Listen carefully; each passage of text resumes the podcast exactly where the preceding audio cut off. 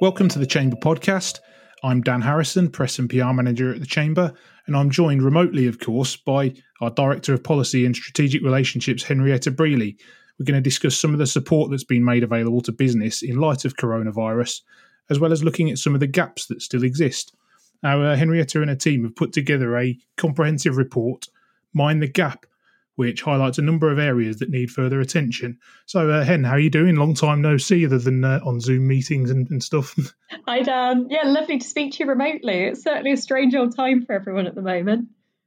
It is, it is, and uh, I mean, we work very closely on the the chamber's messaging in terms of lobbying and policy areas, and uh, over the last three to four years, your job's kind of been non-stop Brexit, and then we get a bit of a bit of downtime on that to a degree since the election, while the transition period kind of takes form, whatever form that's going to be, and then and then suddenly we're we're we're, hit by a global pandemic. Who'd who'd have thought it? Yeah, um, certainly policy's got a lot more interesting in the last few years. I can remember when I first started in this job, we used to do lots of sort of looking forward, looking at progressive policies like shaping shared parental leave and pay for employers, trying to influence the education system, all of that sort of thing. But as you say, over the last couple of years, it's been non-stop Brexit, election, now coronavirus, and no doubt in a few weeks' time we'll be back to Brexit as well.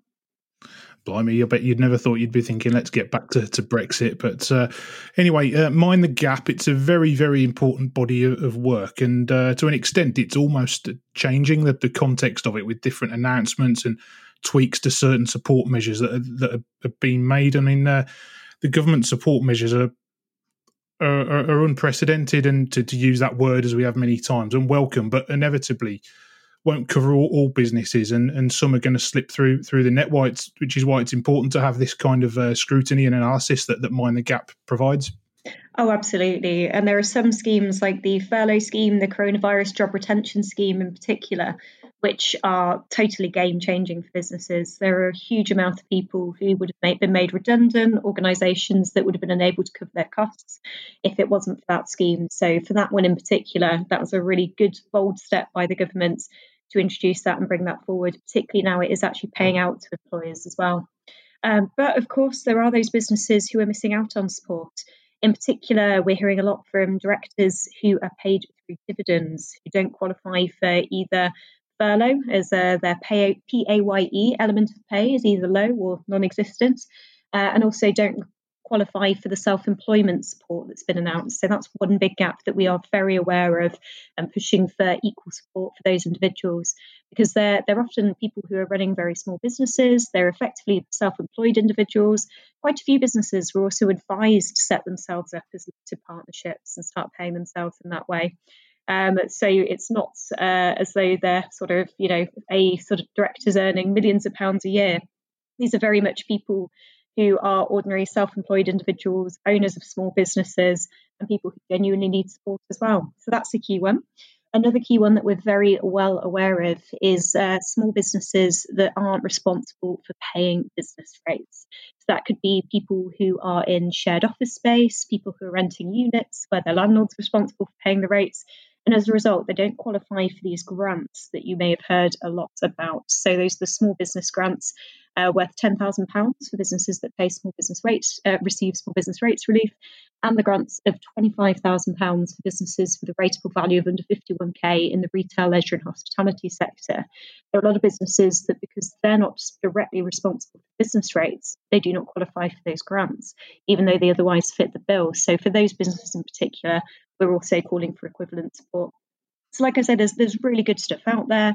Um, it's just there are those gaps that are still lingering and those businesses that are falling between the cracks of very well intentioned support uh, that needs filling. And as you said, we've published the, the lot of them in the Mind the Gap report.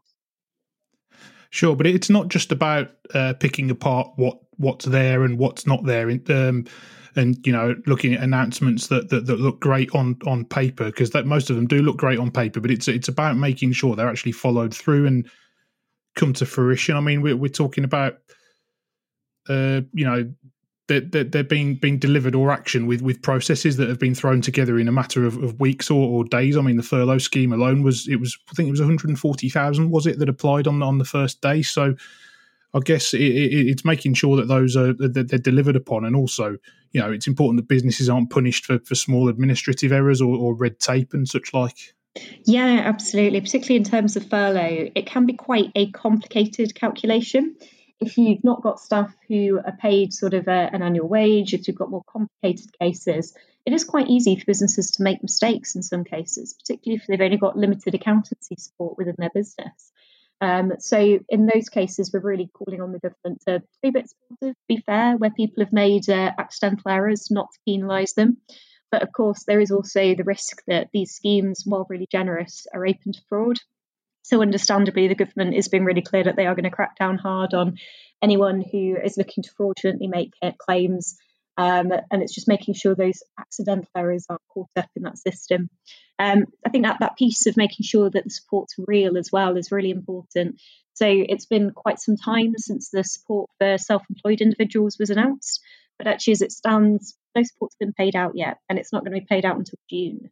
So self-employed individuals should hear from HMRC in May, with the first grants being paid to them in June.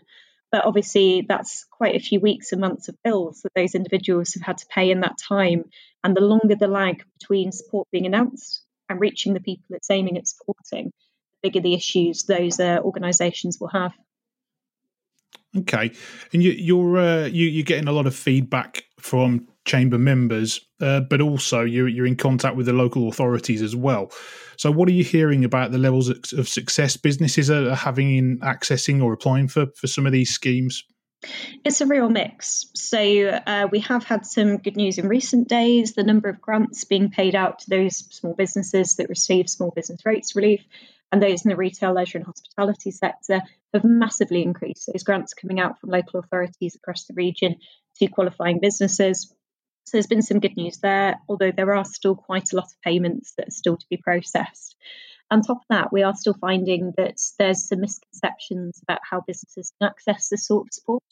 So, on the grants in particular, the government advice still says that businesses will be contacted directly by local authorities if they qualify, whereas actually local authorities are saying they do not have enough business details on record to be able to make these payments. For a lot of businesses, unless they get in touch and submit their bank account details, submit details of their, their premises um, and their tenancies through online portals. So there's a bit of a, a gap there in terms of misconceptions. And from speaking to uh, local authorities today, there are still thousands of businesses that haven't got in touch with their local authority and submitted their details. So we'll no doubt find that it takes them a lot longer to receive those grants, which, as we know, small businesses desperately need to manage their cash flow in the current situation.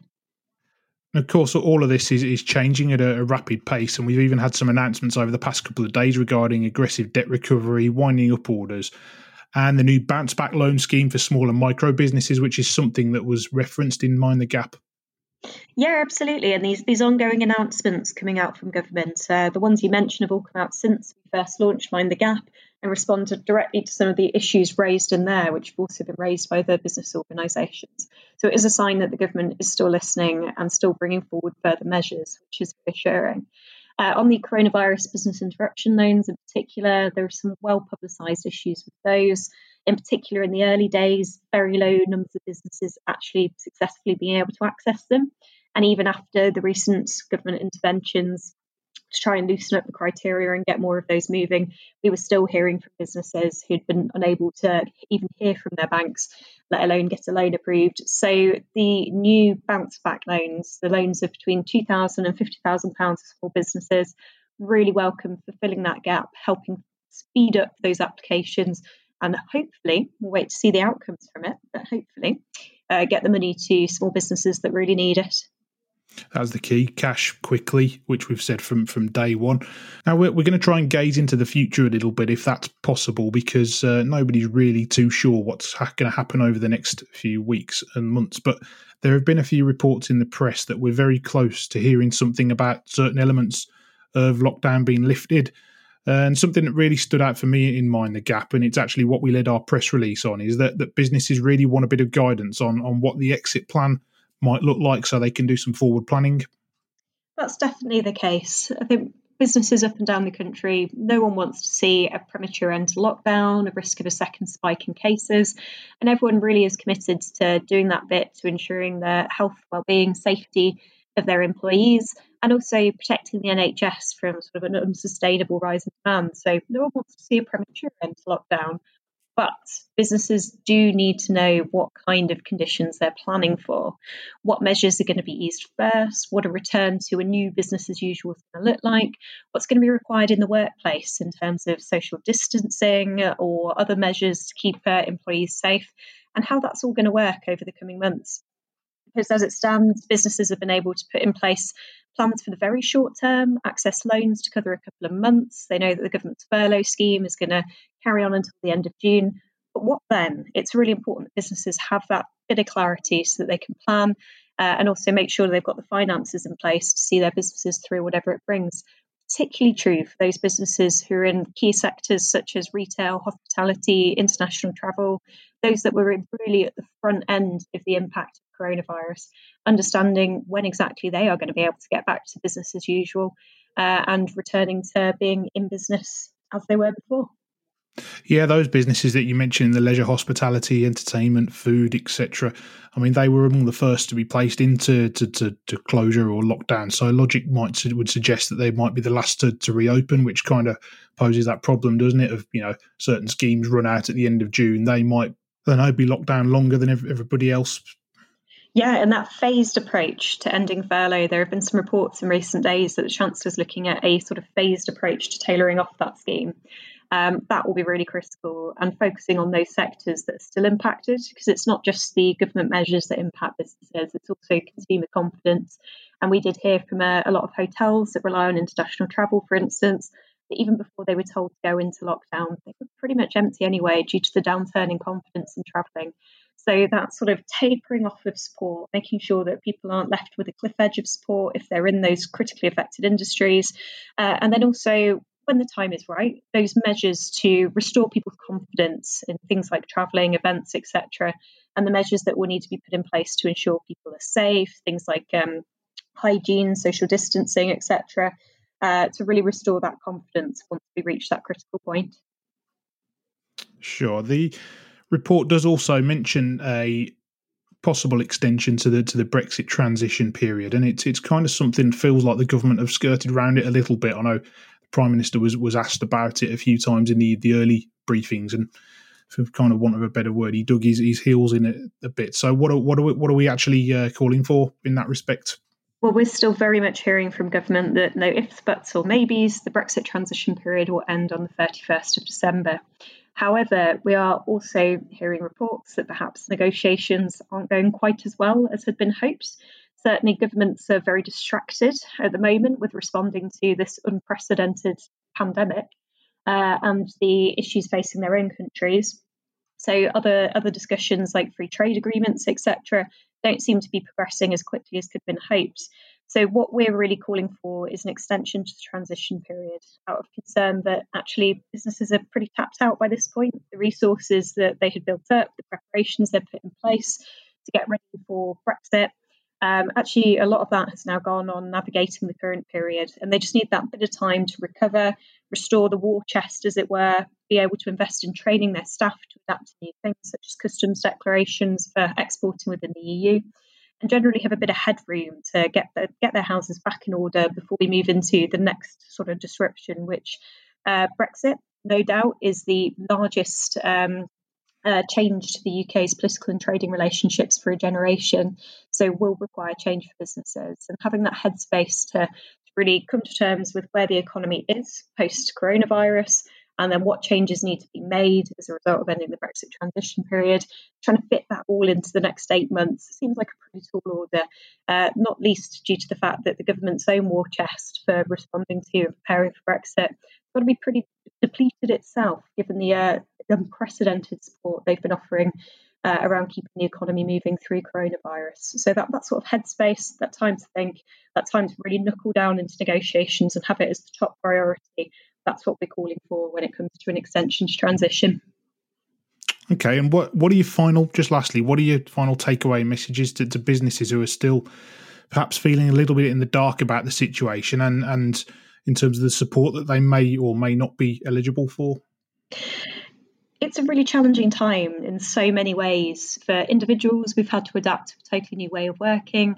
for businesses. Uh, I know our businesses in that case, um, having prepared budgets and forward plans for the year, all of that has been totally shaken up by the complete unprecedented change of circumstances. But what is important is you're not alone. There are a lot of other businesses asking exactly the same questions as you, having the same concerns as you, and also finding opportunities. You know, the, the world hasn't ground to a halt. We all may, all may be in our homes, but business is still moving, albeit in new and different ways. And there are still opportunities out there. So making sure you know you're not alone, you're reaching out, you're finding out about the support available.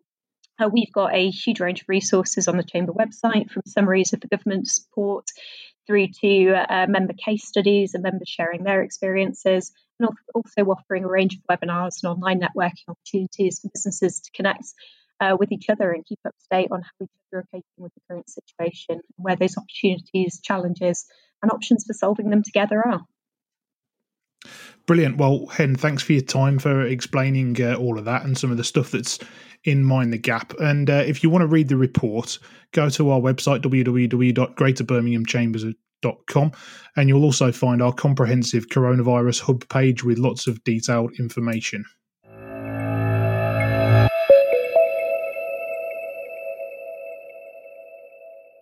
Thank you for listening to the Chamber Podcast. For more episodes, you can find us on a host of podcast apps, including Apple Podcasts, Spotify, Deezer, and Google Podcasts, as well as the latest news section of www.greaterbirminghamchambers.com.